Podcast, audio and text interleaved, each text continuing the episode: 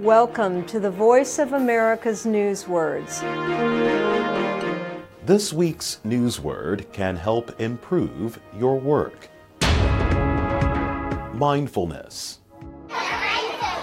This is what mornings sound like at a school in Maryland. But here, before opening their books,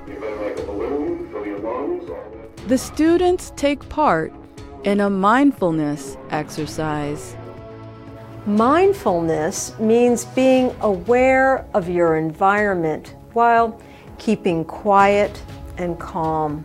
It is meant to be an experience in which you pay attention only to the present. Deep breathing exercises help achieve mindfulness.